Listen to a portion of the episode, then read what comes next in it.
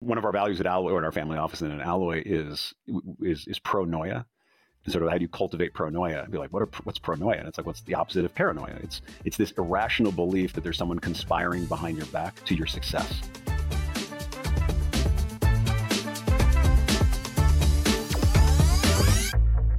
Well, Errik, we've known each other since 2010. It's approaching 14 years, which is kind of wild. That's Uh, and you have definitely been busy in those 14 years. I asked you off camera how many companies you have co-founded. You didn't remember, uh, but you said it was approaching 20, which is wild. You also have the VC hat going back to 2003 when you worked for Lehman Brothers uh, VC firm. So it's, a, it's an honor to welcome to you to Limited Partner Podcast. We had so many conversations over the last 14 years and seen the trajectory of your career and some of the companies we've done together and things. So this is great. No, happy to be here and talk anytime. Back when I met you, uh, you were already working on your first major company, Adimab, the, which you started in 2005, and it was based on the royalty pharma model. Tell me about how you modeled it uh, after the royalty ph- pharma model. Well, yeah, from a business model standpoint. So it's a Adimab is an antibody discovery platform company. So creating drug assets, in this case, monoclonal antibodies. It was somewhat modeled after the Royalty Pharma model in the way that Royalty Pharma generates their long-term uh, returns for their investors. And Pablo Legorreta was doing this, and he was generating like 20% IRRs consistently, writing big checks. Uh, buying royalties or creating royalties. And so part of the observation and the idea in building the business model that was Adimab is could you actually create your own options of of these royalty streams that actually had milestones and royalties on it, and and that that that's part of the business model basis for Adimab, which now has a as a portfolio. Adimab just put out their their annual release of how many programs it exceeds over 500 partnered drug programs, which is the largest portfolio of partnered pharmaceuticals that have sort of this milestone and royalty structure in sort of the history of the pharmaceutical industry. You're a biotech founder, um, and biotech is actually changing the world. You, you've created a company that has over 500 targets. Do you ever stop and think about, you know, I've I've made such a big difference in the world? I, I'd like to say that that's that that's the way you feel. But I think even in biotech, when you're trying to make medicine every single day, which is the thing that keeps me motivated, like when you take a step back and you're like, why do I still work so hard? Right, I, I, you know, I get up between three and four o'clock every morning. I have a discipline of rolling out some of those chats. yeah, you know, always available to talk at that hour if you if you're up, obviously. Um, but it's more it, the discipline to work that hard. In part, you know, in the dark days when you don't want to do when you don't want to do the work. I think you do remember this is creating medicine that may save someone's life.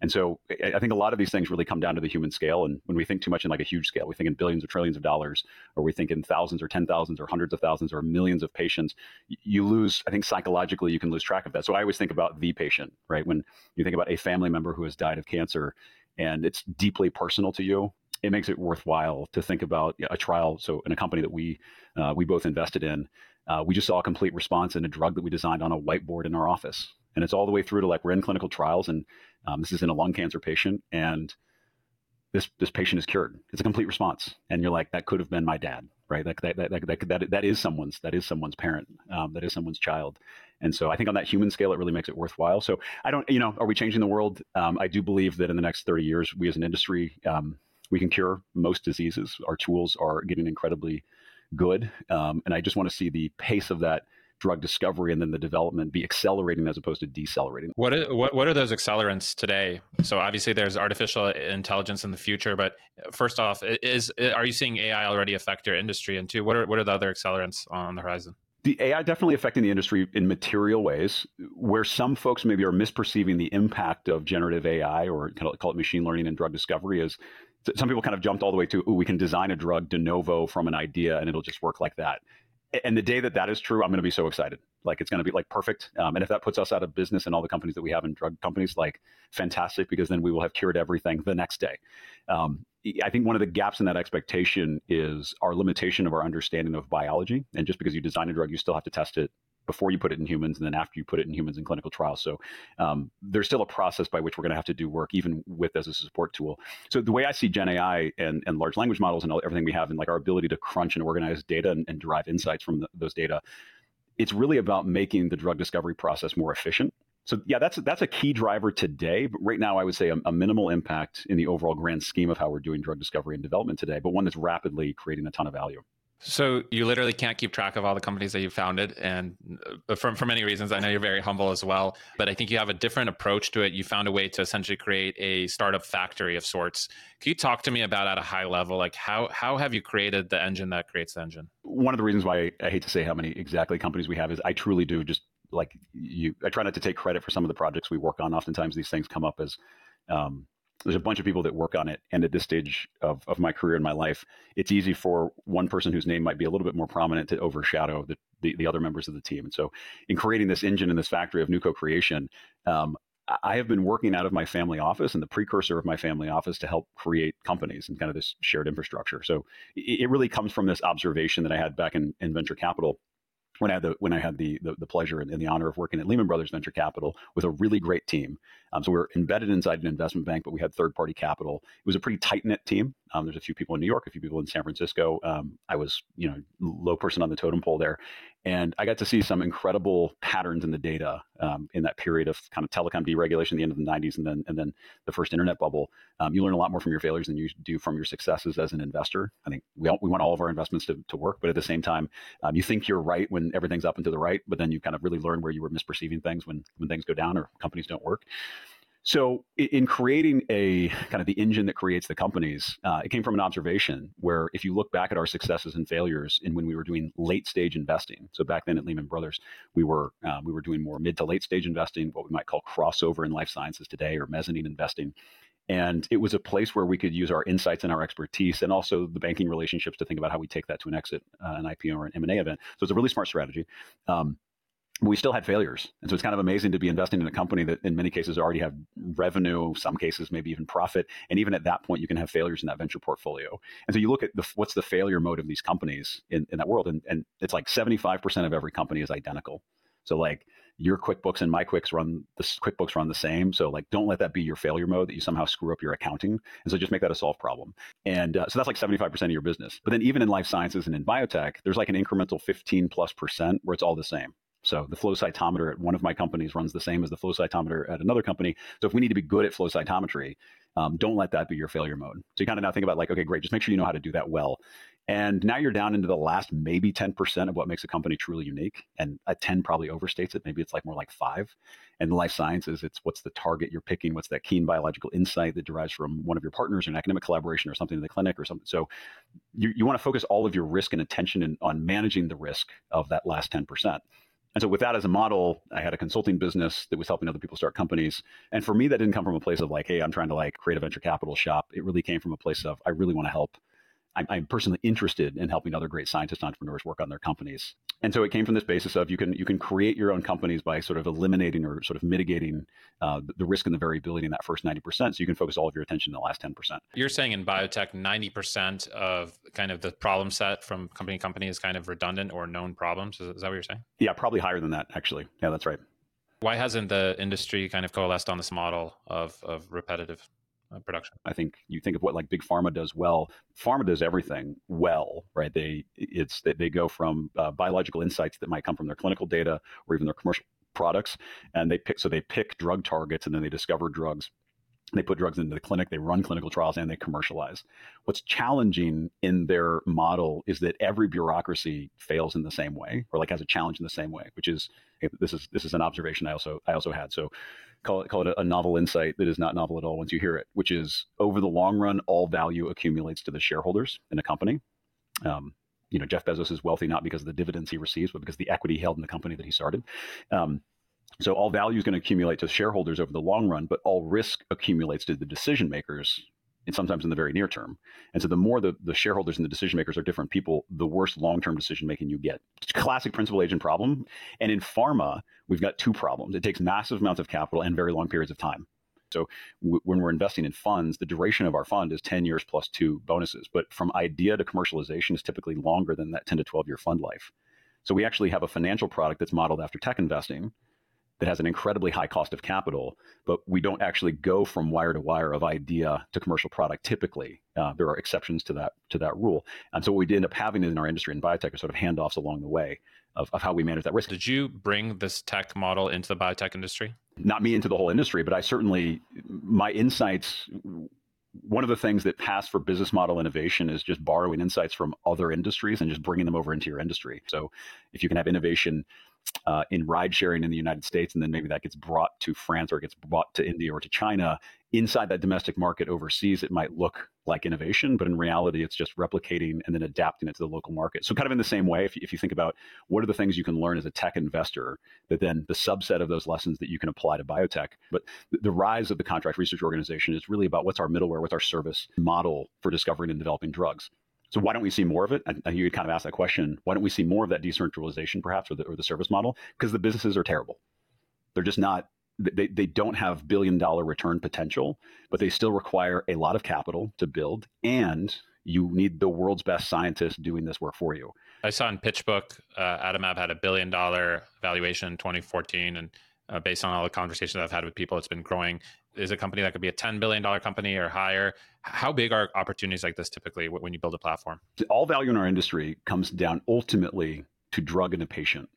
And, and I think if you remember that as a biotech investor, like like like if you truly remember that and internalize it then what you're trying to do is to get a slice of that ultimate revenue stream it's truly like there is no value in discovering a drug until that drug makes it into a patient like like the value is in curing a disease and treating the disease and so when a drug is approved then you start paying for it like you get reimbursed by insurance but before that you know, the, what we do in drug discovery is derivative value. What we do as investors is derivative value. We invest in companies that then are bought by pharmaceutical companies, are acquired, or we sell them to the public markets through an IPO.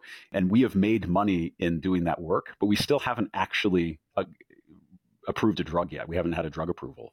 And so, so that's derivative value. So, so I think remembering that as a mental construct is really, really important because then you can think with more clarity around how you actually make money. What are the fundamentals of our business? And, and are we creating something of fundamental value or are we creating, or, or are we actually just other kind of a sidebar that will never create value? When you're doing drug discovery, you're defining the composition of matter of the drug. And so you can, you can command a bit of a premium for that. You can, you can get a royalty on the product. You can charge milestones along the way because it's this deeply creative process enabled by technology that allows you to create something truly unique and that actually that defines the composition of matter of ultimately the drug that then you probably have to spend two three four hundred million dollars if not more uh, running your clinical trials and, and, proving that it actually works. So I think it's helpful to take a step back and just remember where you are in the context of it, of the whole process of drug discovery. And and one I think that's super super healthy actually in art. It's why Alloy Therapeutics looks the way that it does. Uh, it, that's because we deeply respect every single part of that value chain from the, the insight all the way through to drug to patient. Everybody has to do their job effectively and well right? Otherwise, the patient, the drug never makes it to the patient. And then there's the added component of duration, of like time component. So if you if you if you delay by six months here, or six months there, six months there, it like ends up stretching out the amount of time until that drug gets approved. And I think that's personally very sad. A six month delay in getting a drug approved um, means a six month delay in the folks that can benefit from that drug actually benefiting from it. So that means that means people die. You mentioned Alloy Therapeutics. I don't know what number company that was, but I know that's uh, your, your main company right now. I'm lucky to be an investor. What is the premise for Alloy? The idea for Alloy is to create this biotech ecosystem company that can operate across uh, very long time horizons, call it infinite time horizons, to invest uh, in cutting edge and enabling platforms and technologies, wrapping them in a service to make them accessible to the whole world. So, mm, for many really cutting edge drug discovery technologies and, and, and, and sort of the proprietary insights that you get from being really good at what we do, the only way that you can really transfer that to somebody else is you discover a drug and give them the drug, or perhaps if they have an idea of how to use it, you have to offer it as a service. So platforms and services. And then the question becomes great, well, who are going to be the most cutting edge and exciting users of that technology? And we have a, an attached venture studio. So we call that 82VS. And so it's platforms and services as really eh, creating new technologies, creating proprietary workflows, proprietary technologies to try to be the, the best at what we do in drug discovery. And then for the benefit of anyone who wants to access that, we can work really hard uh, to be very efficient at discovering drugs. And in exchange for that, um, Alloy gets a thin piece of the ultimate slice of the drug revenue in the form of milestones and royalties that we receive. So imagine if you're a, if you're a talented scientist entrepreneur graduating from her PhD down at Harvard, you might say, "Oh, I've got this idea for a drug." You can't just walk out and start a biotech company, but you can walk over to 82VS and say, "I've got this idea," and if it's a drug that Alloy can help you discover, we can start working on that the next day. I mean, it takes a week or two or something, but like we theoretically can just start doing drug discovery. And so the idea behind Alloy is that we reinvest 100% of our revenue so 100% of our revenue gets reinvested back into innovation and access to innovation. So it's, it's kind of that perpetual motion machine of innovation um, and having really talented folks that are available to do really cutting edge drug discovery when a customer shows up. And some of those customers is the venture studio, which is which is how we make in this integrated model. That's how we make the whole uh, the whole model work. By opening it up to non-venture studio clients, you're able to keep yourself honest and make sure that it provides a lot of value to, to customers. That's right. And keep yourself honest is it like, okay, so somehow you have to pay the bills. Like what we do is really expensive and you lose money doing it. So there's a combination of um, like doing drug discovery is very expensive And interestingly enough, there's not really a willingness to pay for high quality drug discovery out there. So the business models that have been effective in doing really high quality drug discovery are ones that have made it over that hump of starting to cash milestone payments on drugs they previously discovered or perhaps a royalty. There's an ancillary revenue stream that gives them profit while they're losing money doing drug discovery. So that's what Alloy does. That's certainly what Adimab has been able to accomplish back in the day and then continuing, as you say, many years later. Adimab now at this point is 17 years after it's actually crazy when you think about it to be in year 17, 16 and a half at this point. Um, methodically building a really world-class organization that can continue to discover drugs. We talk about product market fit, like when you're doing tech investing, right? You're looking for you're looking for evidence that there's there there is a product market fit between like an early prototype of a piece of software and in biotech you you don't truly find product market fit until you're like deep in clinical trials. There's always a market, it's just the product, no? Yeah, and the market. Well, that's a really good point. So, the how do you define your market? So, is it is it all types of cancer? Is it pan cancer? Is it lung cancer? Is it is it a biomarker driven form of lung cancer? And so, where we've become one of the drivers of innovation is this this drive towards personalized medicine is really a drive towards identifying the commonalities among patients. So, you can find a drug and it works, and so that we call that a responder. And so, we're, we see someone who responds to the drug. An interesting question is, great. Now, how do I find more people who look like this patient? So that's a that's a really exciting place to be because you don't have to invent a new drug. Personalized medicine doesn't mean that we're going to have eight billion drugs, one for every person on the face of the planet. What it means is we, you find a drug that works, and then you try to find what are the other patients that present and that will also work. And so that's what's super exciting about being in drug discovery right now is our ability to organize that data, to, to exploit that data, and to find those insights around patients as much as we, we can find insights around basic mechanisms of biology and genetics. So take me, you mentioned the Harvard PhD that comes in uh, off the street off the street of their PhD uh, and, and, could start two weeks later. How did the economics on that work? Okay, really expensive. That's the challenge. So you know, it call it ten million dollars is what it tar- takes to start a, a, biotech company. And in some cases, like okay, well that's not true for some that come out of academia. Yeah, yeah, that's because the infrastructure is being paid for by the academic institution. So there's a lot of money uh, that goes into our wonderful academic medical centers and oftentimes connected to a great hospital network uh, in a university. So that becomes the, but, but call it about $10 million to like open lab space to like start buying your equipment. The reagents are very expensive, getting the people in the right place. It reminds me a lot of what tech investing looked like back in the late 90s, in the early 2000s. Servers. Yeah, yeah. Like, I mean, take like before we had like the lamp stack, like you talk about that today and people like, by the way, like kids today don't even know what that is. We're like so far past it, but you're like, before we had that, it was like you had to set up like your individual servers and you had to, you had to like build all your things. And guess what? Who, who did you trust? With $10 million in, in 1999, 2000. You, you, trusted somebody with a bit more years of experience that had a team. And so, you know, tech investing back then also required a lot more capital. The model back then was $5 million on a $5 million pre. So you take 50% of the money used on servers, but essentially uh, your entire seed round, which took 50% of the equity, ended up ended up going towards startup costs. In 2021, things have really went the pendulum swung the other way, and people are raising you know, $2 million out of $25 million pre, or today in AI, they're raising at $100 million. So you've had a power shift from, from the investors to, to the founders, which I think is very positive. And that $2 million you're investing today, you're actually buying something where you have, you have some evidence that it's actually working, like something has been coded, it probably like you can actually interact with it. And 25 years ago, it was much more, I've got an idea, I, I, came from this other company. Here's what we're going to build. As you say, $5 million went in and you're just like getting everything together. So biotech looks more like that kind of tech 25 years ago. Now, we're going to we continue to see and we've driven this at some of our companies we've started we certainly this is this is the drive at Alloy is how do you actually drive the the cost of that first experiment down to zero or down as low as possible? It's the equivalent of like hey can i just like put my credit card in in and like start up a, a, a website it, it, it's that simple, truly. Like we don't even think about that being hard. It's like all automated and, and, and automatic today. So it's never going to be like that for biotech because of the messiness of the wet lab versus the digital. But to get it closer to that than not. So how do you make that a hundred thousand dollar experiment or a five hundred thousand dollar experiment instead of a five million dollar startup? That, that's really the drive we have at 82VS at our venture studios. And we do that by having shared infrastructure, having profit recycled from other places.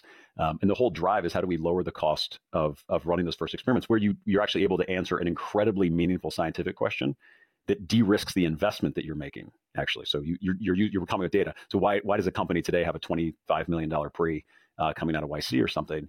It's because you actually have demonstrated, like you have evidence that things are working a bit. It's not, it's not just an idea of evidence. And so in biotech, you have a graph that goes from the bottom to the top right uh, across the metric 40% month to month growth from $1,000 in revenue to 55,000 over six months. That's how a digital world works. And so the network effects of digital look very different than, than for biotech. And so, so digital can drive, there's, there's a, there's a great momentum in driving the digitization of biotech, but it's never, it, we're, still at the end of the day, all lab work is wet. So there's some limitations. I'm also a small LP in your fund, but essentially you give you give just enough money to run a test. What is that test, and what are the different milestones that you look for in your projects? So it's actually running an experiment before we even write a check out of our seed fund, right? So this is this is the unfair advantage we have at 82VS Seed Fund is that everything we do, kind of call it the $10 million operating budget, is actually paid for by an operating company. We're not a corporate venture capital, but it's again, it's the, it's the shared vision around how you're generating revenue in one place so that you can make this accessible uh, to the world. And so in that proto in that proto company, it's an experiment. It says, "Hey, I've got a drug target." Um, and in a most simple example, if I had a monoclonal antibody against that drug target, I think it would bind to this target and I think it would knock down, maybe knock down the expression of something. Okay, cool. So you can actually, in our model, we can start that discovery work in a week. And so one of the phrases we have is we lead with our work and we follow with our capital. And there, there's multiple reasons why we do that. One of them is it allows us to actually take massive scientific and sort of early risk, but with relatively low capital.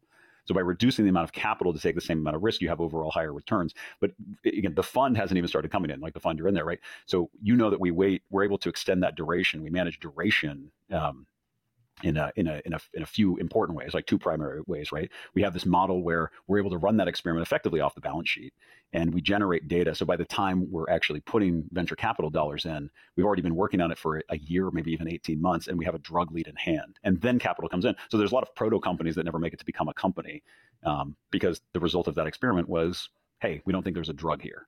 Um, and, and then the other way we manage the duration effect is having a flexible exit model then around around how we we ultimately partner those assets. When you have very low capital in, I mean, if truly you've invested just a few million dollars, when you exit that for a hundred million dollars, that's a great multiple of capital. Um, and we can do that as a really small fund. You're right. You can have massive power law. Your, your fund size fund. is your strategy. Fund size is the strategy, and yeah. we get away with it. People kind of like misperceive that, right? They're like, "Well, how can you have a, a thirty million dollar fund?" It's like, well, not on this show. You, will find a very, very, oh, uh, really? very uh, open audience. Yeah, we've talked uh, one of the themes of the show is how incredibly difficult it is to to return a high multiple on large funds. I got to spend more time on this show. I mean, I've listened to some of yours, of course, and so I mean, it's it's just math, though. Like I don't know how people get this, and, and, and so people look for the pattern of well, why doesn't everyone do a small fund? And like I mean, we all look at the same PitchBook data, and we look at it, and like small funds have, they can have lower, but they have higher, like the, the, the, first, the top quartile of returns on average is even higher than across the other sizes, uh, larger sizes. It's of course because of the power law nature of venture capital. The reason why it doesn't happen is you can't pay for the team that's the best to do it.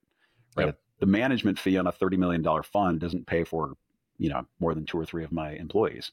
So here's the trick. Instead, spend a decade building an operating company that is very good at what it does, that throws off cash flow, that you can then reinvest in projects. But here's the also the additional trick that we do. We collaborate and syndicate everything we, we have.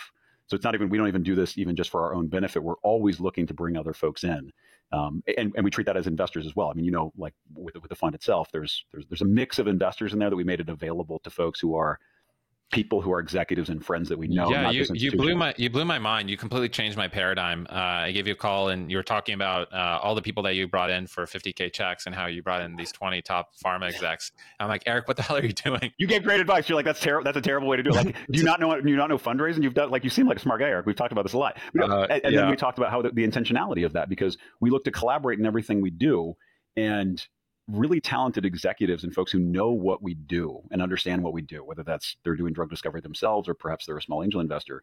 You know, if you write a small check into a $300 million fund or a billion dollar fund, like, first of all, I don't even know if you can get in there.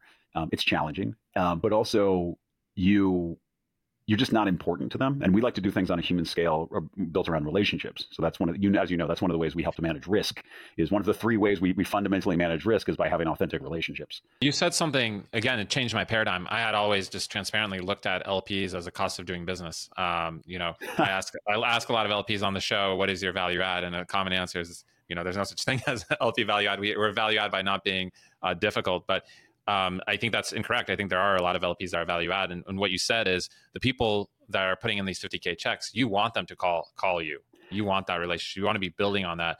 and taking in the small checks is actually a mechanism for relationship building. You can't play poker with zero dollars. You can't build relationships. It's also man. I mean, this is all true economically and otherwise. It's also managed my own personal psychology, which is why do you get up and work hard at 3.30 in the morning when you're kind of tempted to like do something else? And it's a, it's hacking my own psychology which is i will work really hard for the individuals who i know and i love. And the bigger the pools of capital where like they don't care about I mean pension fund writing a big check I, I, value all capital equally. I'm a little bit provincial in my thinking. It's because i grew up on a farm as you know. It's like i'm a little bit provincial in my thinking about capital. When you take money from someone you're making a promise to give them back more capital. Um, but it's they but they can't our relationships in our other funds and the other things that we do and we invest in when you're a small investor it's just like people can't give you the attention they just can't care about you. And, and i didn't want to build an organization that was on a scale that i couldn't care about my relationships. So everyone who works with me they know they have my cell phone number right? If you're if we're doing drug discovery for you I, I, say this to people and they don't take it seriously. Like, no, no, like call me and text me anytime. If I don't pick up, it's because I'm asleep. Um, but that's on me to make sure I'm on sleep mode. And I will call you back because we don't do a lot of projects. We have a we have a focused set of relationships around people who really value what we do. Um, so we're not AUM driven. Uh, we're we're work driven. We're value driven, and that so that doesn't scale, but it has a funny way of creating multi billion dollar businesses and then taking a slice of it. Known you now for 14 years, and you've always been this uh, radically uh, ecosystem player always kind of thinking non-zero sum. In what ways, A, has that benefited you? In what ways, in what ways would you update that model to have more nuance? Okay, so the first one benefited me and maybe failed me. Um, the benefits are infinite. I mean, it, like we're like unmeasurable. It has resulted in the highest of highs of relationships that are meaningful in kind of approaching the world with a sense of optimism and generosity, and like believing that people can do the right thing, even even in the face of perhaps some data or their own even their doubts for themselves. And so I, I, think I'm by disposition or you know biochemically an optimist um, and very hopeful. But also I'd say that's deeply grounded in data. As you know, I'm an econometrist by background, undergraduate degree in economics. This is very big data and looking for natural data sets. I'm a student of history, a student of psychology, like good liberal arts background uh, from my Dartmouth undergraduate training, um, well versed in the liberal arts. But the, the the benefits of collaboration is that you develop meaningful relationships with the people you spend time with. And what is the what is the point of life otherwise? I mean, you you have you have money. It's all a means to an end, right? It's uh, and so you, you have enough money to live your life. Um, and so uh, I grew up very poor, right? And so I think I, I come. I'm so fortunate that I grew up uh, the way that I did because I have a psychological outlook that everything is upside. And you just see how amazing it is to be able to create value and to, and to build value and to work with other folks. When you're investing in the later stages it's actually it's, it's not quite zero sum but it can be more zero sum. When you're creating from the beginning you're writing the first check and we know we've got an agreement that like look the first check is going to come in. We're going to buy 20% of your company for a million dollars right? Like our entry point in the venture studio and the expectations we have these rules. We don't know we can always we have flexibility but we do all of this work and then we we enter at a point with our fund that has that has really meaningful opportunity for upside for our investors for the seed fund. Um, but it also just sets a really clear expectation that like i just don't don't work with us if you if you if you don't want to have that dilution coming in. But we're going to give you so much more hopefully like that, that greatly exceeds that. And then the other thing i mean the, the, the benefit of collaboration is five and 10 and 15 and 20 years out you get paid in holiday cards like you, you, i get these notes that of like people that like i'm embarrassed to say like i forget that i ever like gave them advice or i talked to them or helped them with something because it just happens so frequently and so much and you get one of these amazing notes where it's like you changed my life because you did this thing and i'm sure there's a lot of professions that get that um, but it's, it's like super rewarding and it like brings a tear to your eye. And I've been running my own experiment, radical non-zero. So I'm thinking one, one thing I, it's about six months in, I have noticed very much a lifestyle benefit. It does make you a happier person. I think it ends up being a self self perpetuating, uh, but it actually just makes you a happier person. So one of our one of our values, one of our values at Alloy or at our family office and at Alloy is is is pronoia. And sort of how do you cultivate pronoia and be like, what are, what's pronoia? And it's like, what's the opposite of paranoia? It's it's this irrational belief that there's someone conspiring behind your back to your success. And people like laugh and they're like, that's crazy. That's not a thing. I have a master's in psychology, as you know, and I, I understand on some level when people have a very scarcity mindset and, and you know feel like they don't have enough and, and want you to help them and give them things. Sometimes that could be, especially when you're having a long day, that could be hard hard to do. How do you deal with that? And you know, how, how do you how do you maintain that when somebody's like truly just you know, just basically looking to take something from you. Oh my gosh, do we like you're like inside my brain? You, you got to train yourself, right? There's like you train your body, you train your mind, you train your emotions. We seek to be generous where others are needy, greedy, or fearful. But how? Emily and I were talking about my wife and I were talking about that and what's the company that I would run for the rest of my life that we would run, we would be proud of, that our kids would grow up and like so the, the infrastructure that is our family office and it ultimately became Alloy and 82VS came from one of those dinner conversations where we don't when our kids need something, we don't seek to take advantage of them. When they are needy, we don't take advantage of them. But also when they are greedy, we don't seek to like to throw money at the problem. Like, no, no, we like we have the patience. So generosity can manifest. People think of generosity as money, but generosity can also manifest as you invest in your skills. I mean, exactly what you were doing. Like you spend a lot of time preparing for this conversation. And so that, that I view that as a form of generosity or working hard to do something that is valuable to create good content and like you know, you could probably stop doing this and just manage your investments and be fine. But you're putting yourself out there and you're investing in your own skills and you're sharing that with the world. If you're a really phenomenal attorney, it's, you know, you're sharpening the saw and you're sharpening the saw. And when someone comes up and asks for help, your ability to, to give someone advice, even if they're not paying you, is a, is a form of generosity. So the downside is I came from one of one of my uh, old mentors, uh, Ron Price, who's an amazing human being. And Ron told me one point, um, Errik, he's like giving me feedback and he's like Yoda. He like doesn't say a lot. And Ron says, Errik, people will use your virtues to manipulate you. And I was like, oh my God, Ron. And so he's saying this in the context of a betrayal of like of, of someone taking advantage of my generosity or someone's generosity. And in the moment, it's kind of, you know, preparing your mind for this moment and your emotions. Um, you've just got to lean in and recognize what is the life you want to live. Do you want to live a life that is cynical and skeptical so that you protect yourself from that very, very, very hard moment when someone takes advantage of you and you feel that sense of betrayal? Or when that happens, do you take a very deep breath? And by the way, it's not that it doesn't hurt. Like I, I'm, I'm just like every other human. It really, really hurts. But I remind myself that the, the great bliss that comes from being generous and feeling those deep personal moments with other folks, including your wife and your kids and your friends and your family and other people you collaborate with. Um, the downside of the shadow of that is that people might take advantage of you. So, so I feel like so much of what we do in investing and building relationships with folks, with our entrepreneurs, with other investors. You know, we've done SPVs in like all of our companies, and we let people. You, you, have you have done those with me, right? So the audience knows you got me into venture capital, and you did it through an SPV, and you taught me how to raise an SPV. So kudos, kudos to you. To be fair, that was like we did some mechanisms together, but you were already quite entrepreneurial. You were incredibly generous and and uh, patient with me, which which I didn't. I appreciate it, but I fully appreciate more in retrospect. David, I really appreciate that about you as well. And like, and so there, there's kind of the answer to your question is like, sometimes you work with people it's impossible to appreciate it when you're young. It's like impossible to appreciate your youth when you're young until you're older. It's impossible to appreciate your health when you're healthy until you're sick. And so, in the same way, what is our commitment to investing in our communities and other people? So that every once in a while like what you just said is like that'll be that is the most that is the nicest thing you could say. Like it will make my month if not my year right? It's like i really really am rewarded and appreciated fundamentally right by by you saying that. And by the way you're like better at all this than i am now so it's great. You feel you've like you've moved on and i learned so much from you now. I'm a slow learner but uh eight years or nine years later. It's like tortoise in the hare here. You're like you are yeah. you are you are definitely winning the race I, think you've read Give and Take, right? I think we've talked about Adam Grant. Yeah, yeah, a while ago, I, and I've met Adam. Uh, you know, actually more than once. He's such a great human being. One of the models that he talks about is basically making small bets until you see somebody's value set and how they're treating you. Do you believe in that? Are you always just like, here's here's the? I, am like I'm like remembering the book. I read it. You know, I don't know. Like, when did it come out? Like a decade ago. You know, as a reminder, he found that givers were both the highest performing and the lowest performing people in society. Entirely my experience as well, and so let's think in portfolio theory layered on top of that is what I like. And I forget, maybe he said this in his book as well. Like maybe he says this in his podcast. Yeah. So it's you're like, if you're going to be a giver, do it twice, do it three times. Like, cause you don't know if you're going to be taken advantage of, if you're going to be the high, if you're trying to like, if you're thinking like in portfolio theory.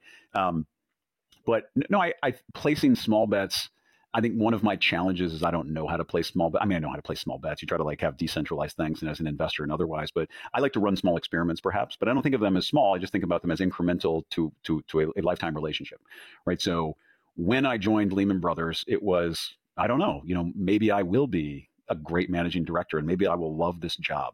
But also, maybe I will learn a lot and you know so so that that was that was an experiment and like i worked my way into the venture capital team and i and i met some really wonderful people when you think about the people who were like mentoring me back then, you've got Michael Castleman, my direct boss, and and Mike Odrich, who started the firm, and you got you got Tom Banahan and Brian Paul, Leo Russell, like these were all the folks at the top, and they're like Jackson Gates is like my office mate, Sarah Gore is out at CRV now. Like this is like a crack team of folks who were like phenomenal, all mentoring each other at like up and down the level.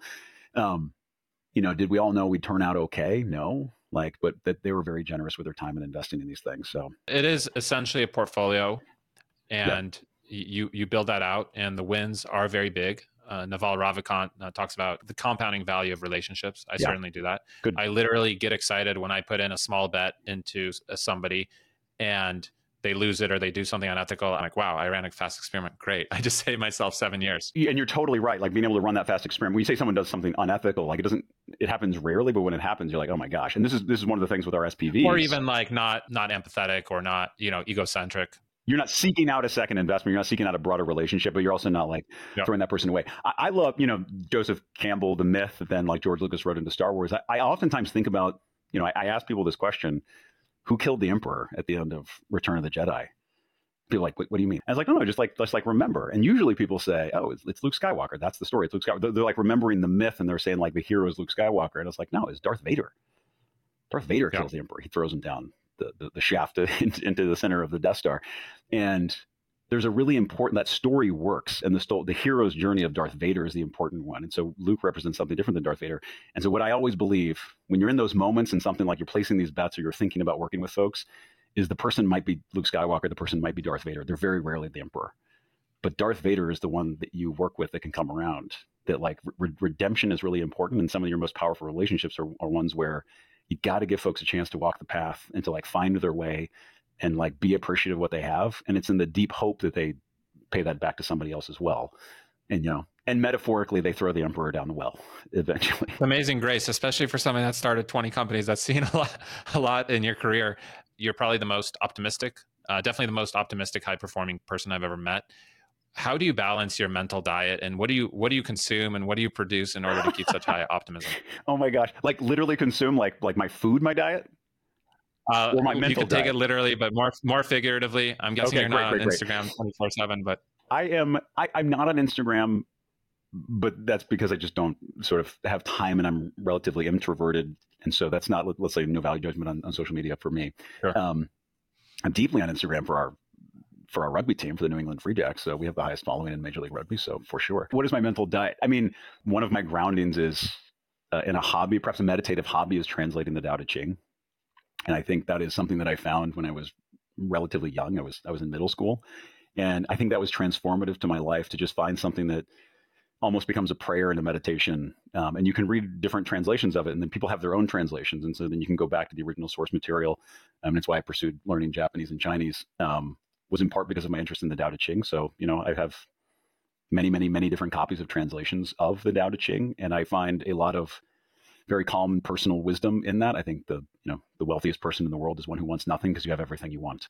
Um, there, there, are just some basic groundings that I think are are really really important in those texts. Um, but otherwise, my mental diet, you know, I have always read a few maybe extra hours a day um, than other folks. Um, once I started having a lot of, we have four kids, Emily and I do, so that crowds out a little bit of the discretionary reading of reading, you know, 100 books a year or so, plus everything else we read in our day jobs. And um, so, you know, feeding your mind full of things that are not uh, not necessarily the job you have to do today, but are interesting, um, that helps. But you know, as a student of history, you can become depressed in many different ways. You can, you can see like terrible things. Um, you can study psychology, as you say, you master psychology. Like you study psychology, you can you can focus on the terrible things, but you can don't, also don't study a, evolutionary psychology. It's a dark hole.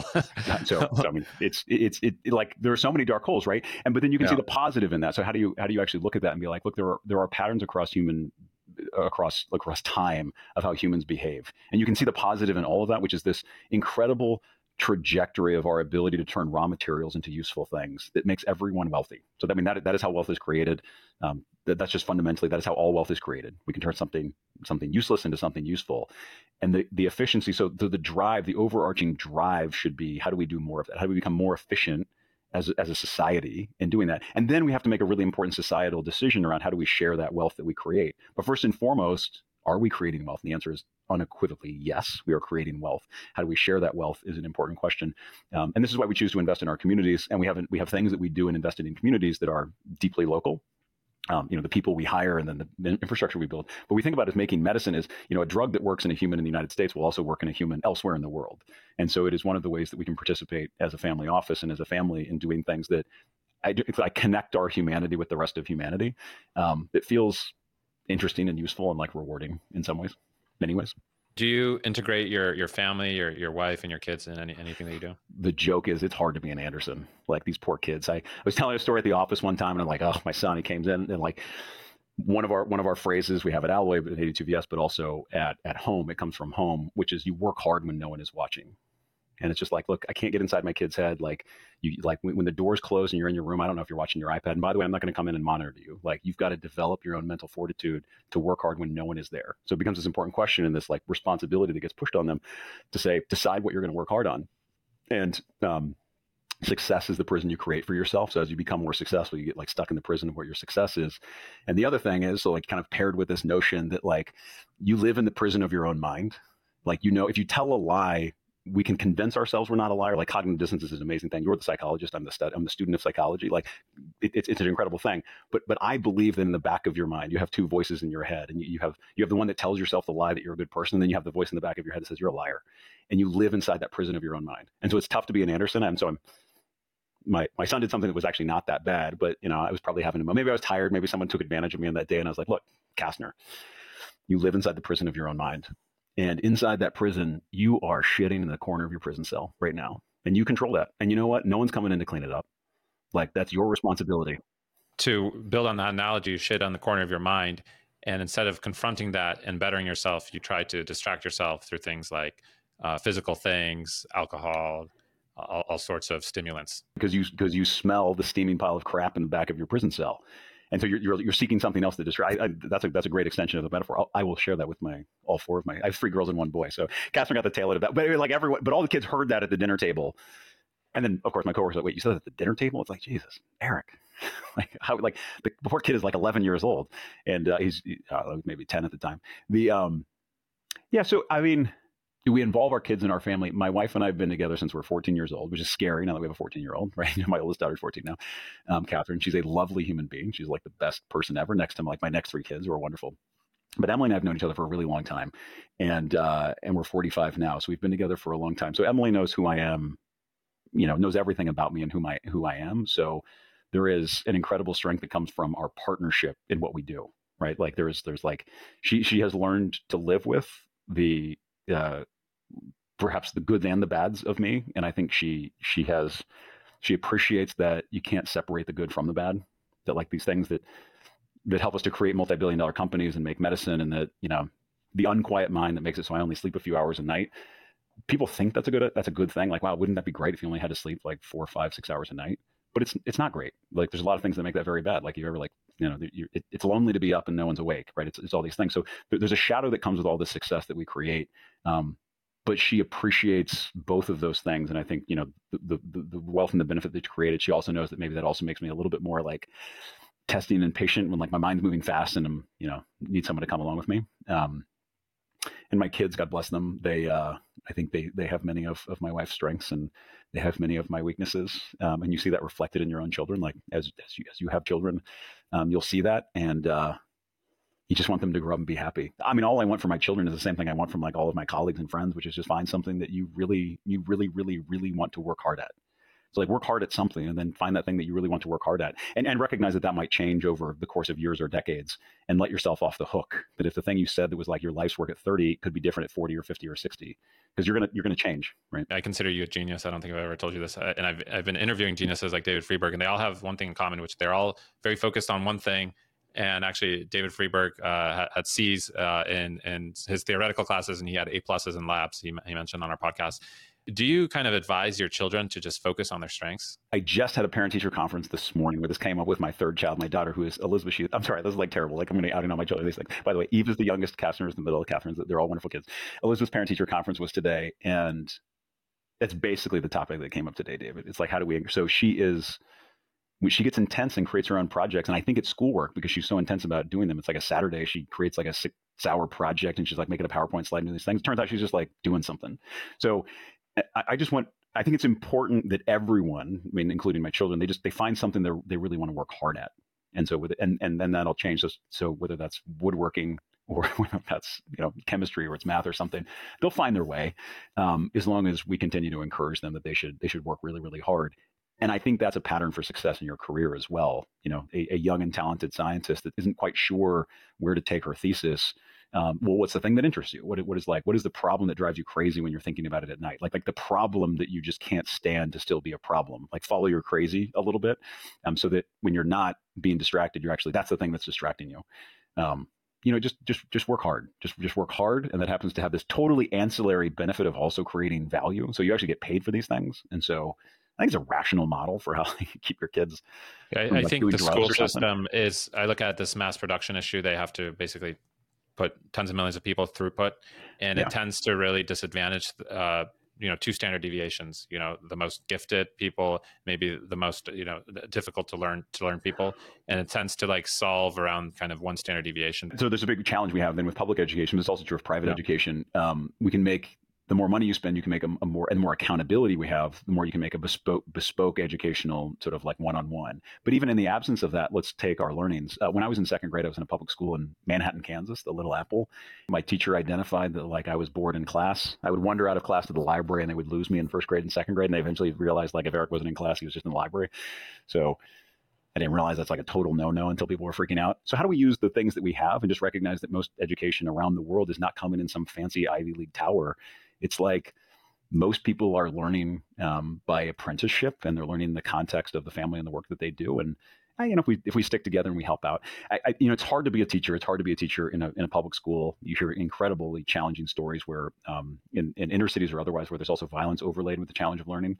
It's hard to be a teacher right? And so it's also hard yeah. to be a learner. So creating you know, look at what LeBron James does uh, and how he leans in with his communities, and he just, you know, you get the feeling that LeBron is actually totally committed to his communities in the way that he is he's attempting to to do the right things and to use his fame and his resources to create fundamental infrastructure that is connecting humans with one another to excel in the fundamentals of their life. I mean, like being able to learn and to learn from each other. That's that's an incredibly like you don't go, that's not like a billion dollar company. That's not like something that that, that pays off like a, like a biotech investment is going to pay off. Uh, but it has these subtle ways of paying off. I'm sure it's I'm I, I'm I, I would speculate that LeBron feels as proud of that work, um, maybe more of, of, being one of the greatest athletes uh, of all time. I, I, and I, would imagine the older he gets, the more that becomes the thing that he's the most proud of.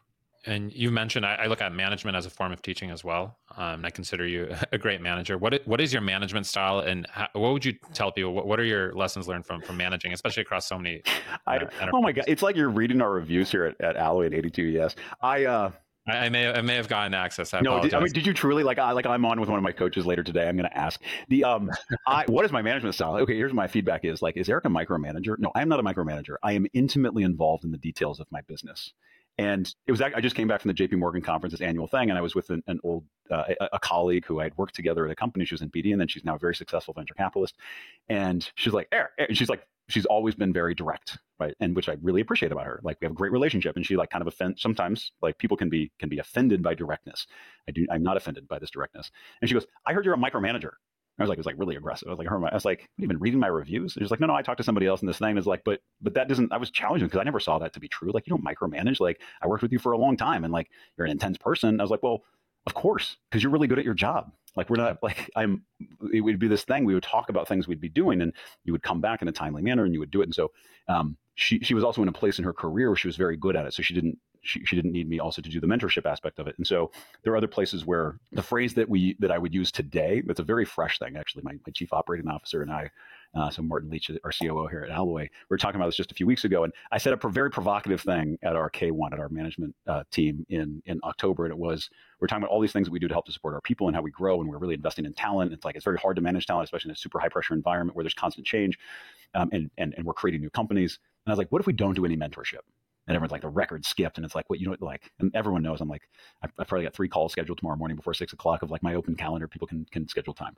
It's like it's like no no i mean that if people are asking for mentorship outside of the context of something we do in our job so really what we do is apprenticeship so if we lean in on that, what do we do apprenticeship? And it's funny because even at our K1 and then even at the rest of the company, it was like one of the messages that was heard is like, we don't do mentorship, we only do apprenticeship. And like, we're not, we don't care about people. I was like, okay, okay, revision, revision. I say, I say these black and white things to try to grab your attention. We do mentorship by apprenticeship. And I, I think that's the right way to say it, which is I will work I try to work harder than anybody else. And if I perceive that someone is working harder than me, I feel like I am exploiting them. And so I need to work harder. So, and, and that, that's, a, that's, a, that's a psychological dysfunction of, of mine. There, there's a hidden assumption there. There's assumption that work is bad. I just don't want to be exploitive. There's two types of people in the world: the people that do the work and the people that exploit the workers.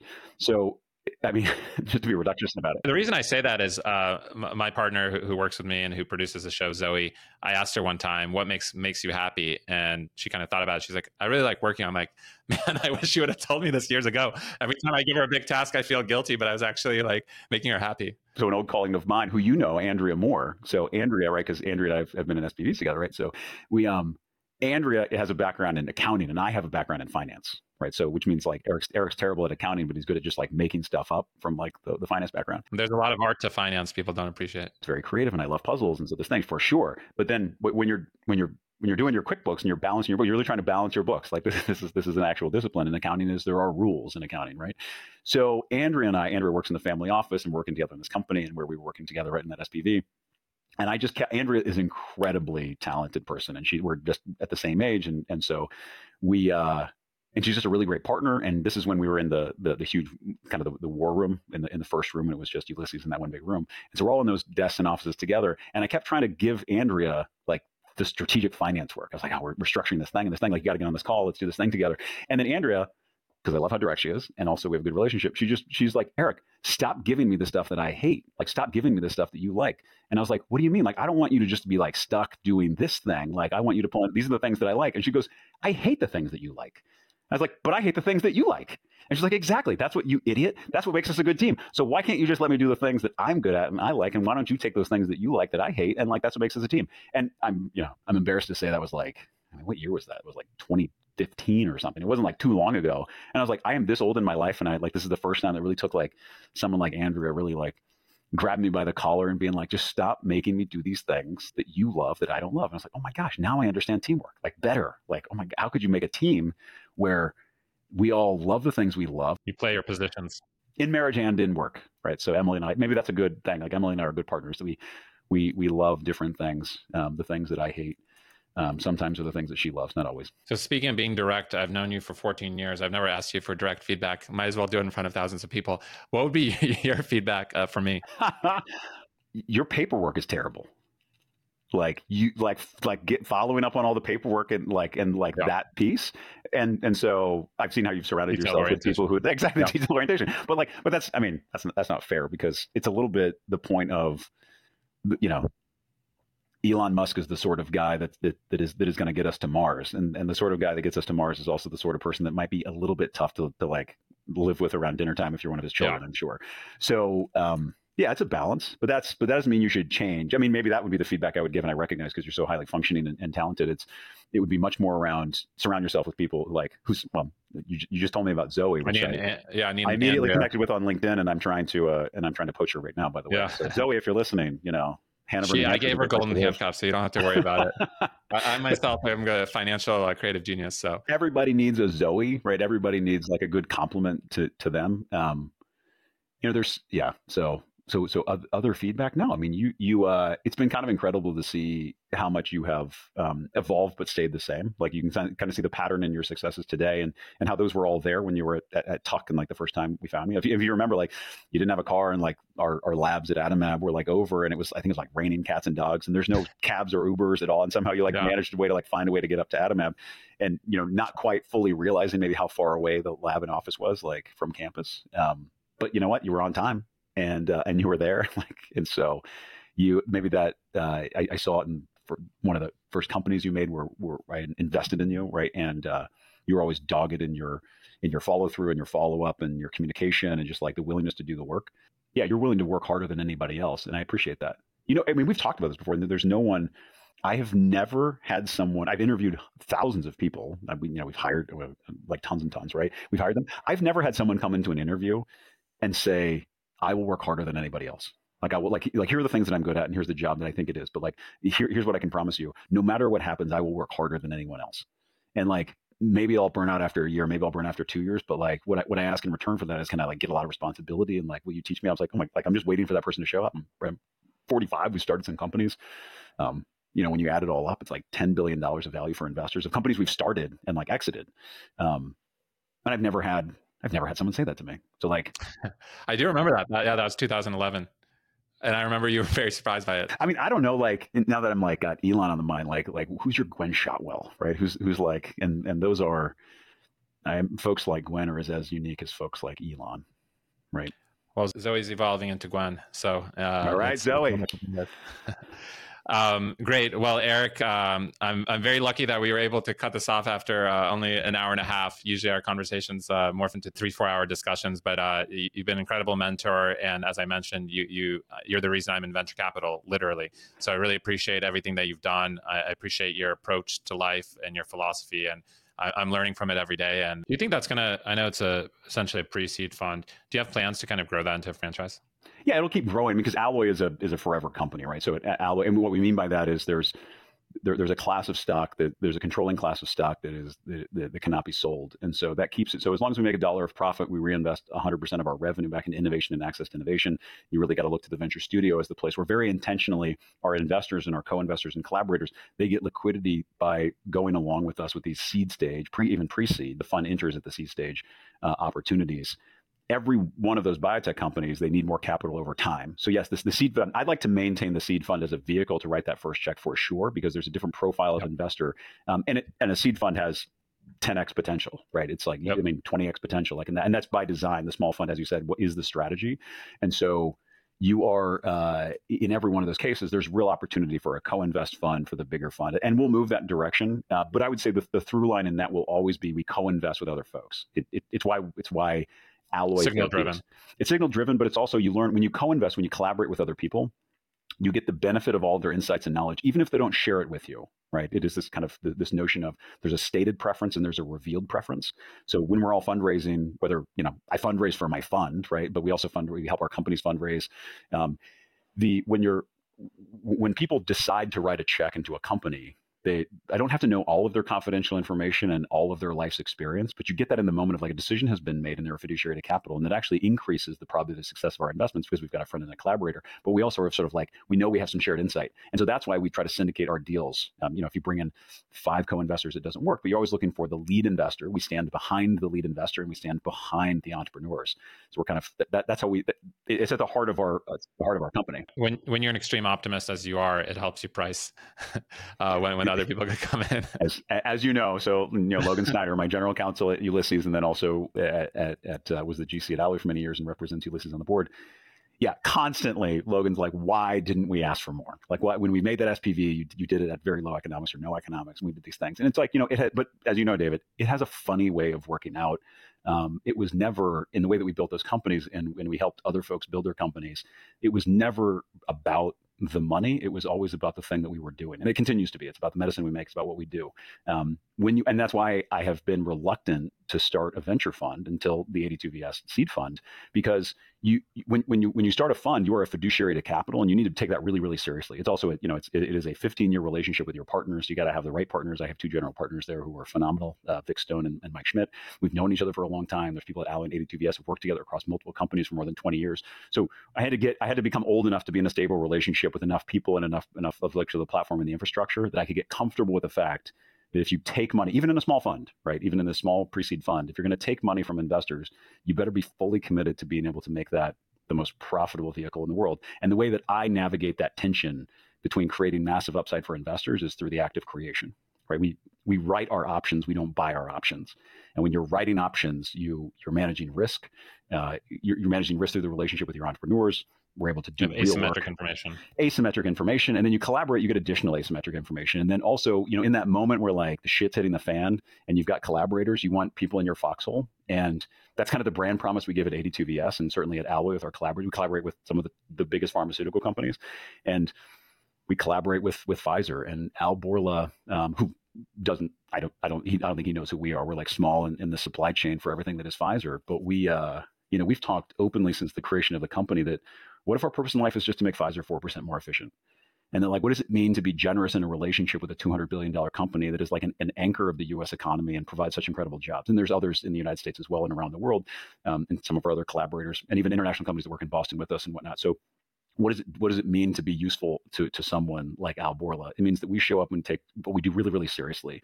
We create drugs. We let them take credit for those drugs. Like we don't need the credit. Like they can take it. And in the act of creation, if your basis, this is like an investing. If your basis is you're coming in at a zero dollar pre money valuation, it's easy to make money. So, so it's hard to make money always, but it's like a lot easier if your basis is a five million dollar pre to take that to take that higher. Power laws work really well. Power laws work really well. So if your entry price is 50 or 100, but and so what's the trick is we write our own options, right? We create our own drug assets, we create our own companies, we work with entrepreneurs. Um, I mean, most of the projects that we, when we're out there giving advice and we're helping folks, we, it doesn't lead to a company, and and that's okay, right? Because there's a funny way that those people will come around much much later. And so truly, we've built at Alloy, we've built a relationship engine that then results in a few companies a year, starting with the folks who who find the right match with us. Of today's the day that they really want to start a drug company that's a match with our skills and abilities. And then the brand promise we have is we're not going anywhere. Like this is the only company I'm going to run for the rest of my life, the combination of platform services and then venture studios. So what our entrepreneurs know is that their co-founders may leave them, their venture capitalists may leave them, some of their investors may betray them, right? So this this their partners might might leave them. But Alloy will always be here, and 82VS will always be here. We are we are your co-founder that will never leave. And while you may have moved on and haven't called us in a few years, when you need help, we are here and that is i wish that entity existed when i was starting all of my companies. And i wish kind of as, as a family and as a community we rely on these relationships and these institutions that stick around. And so we wanted to build an institution that would survive over decades if not centuries um, that always has that brand promise. And um, our investors get upside by participating in the creation of multi-billion dollar companies. So while alloy itself does not have to become an enormous company we stay relatively small we are working for the creation of uh, of many different just billion dollar opportunities for venture capitalists and for our partners. Um, yeah so just you know, you're not alone when you work with us is our brand promise, but and also paired with great, as you asked, like what's the what's the downside to being generous? Um, you know, if you take advantage of us, we will just not seek another relationship with you. So maybe we won't want to discover another drug. And so I actually don't believe in that, that we're going to be the agent of retribution or justice. We're not going to punish anyone if they betray us, but we are also not going to seek out a further relationship to license our technology to, to help them with services. Um, unless there is that moment of redemption. And it's like, you know, you've seen the Shawshank Redemption. Maybe sometimes, and I give this advice sometimes to my team when someone when they feel betrayed because we are generous is like, you know, maybe Johnny is, is going to climb through the through the sewer and come out the other side and truly like make it out. And, and, there, and there's going to be redemption. So let's maintain hope, but let's not let's not give that person too many more resources because there are other people that are more deserving today and in this moment. But let's keep an open mind and an open heart that maybe that person walks the path and comes back. And hopefully that works out. And, and, by, and by the way, it has worked out many times in that way. And, and that's a wonderful thing. Well, on the, on the, those beautiful words, uh, we'll we'll call, call it a podcast. And, and Errik, uh, thank you for jumping on. Thank you for sharing your wisdom with myself and with the audience. And hope to uh, meet up very soon. I'll see you soon in New York. I'll come down. We'll have a party. Thank you, Errik. Thanks, David. By popular demand, the 10x Capital podcast has officially launched our newsletter powered by Ikaria Labs, a full service content marketing firm that's partnering with us on the newsletter. In our weekly newsletter, we will keep you updated on all things emerging managers and limited partners, including industry trends that are critical to know as an LP, VC, or founder. To subscribe to our totally free newsletter, please visit 10xcapitalpodcast.com. Again, that's 10xcapitalpodcast.com. We thank you for your support.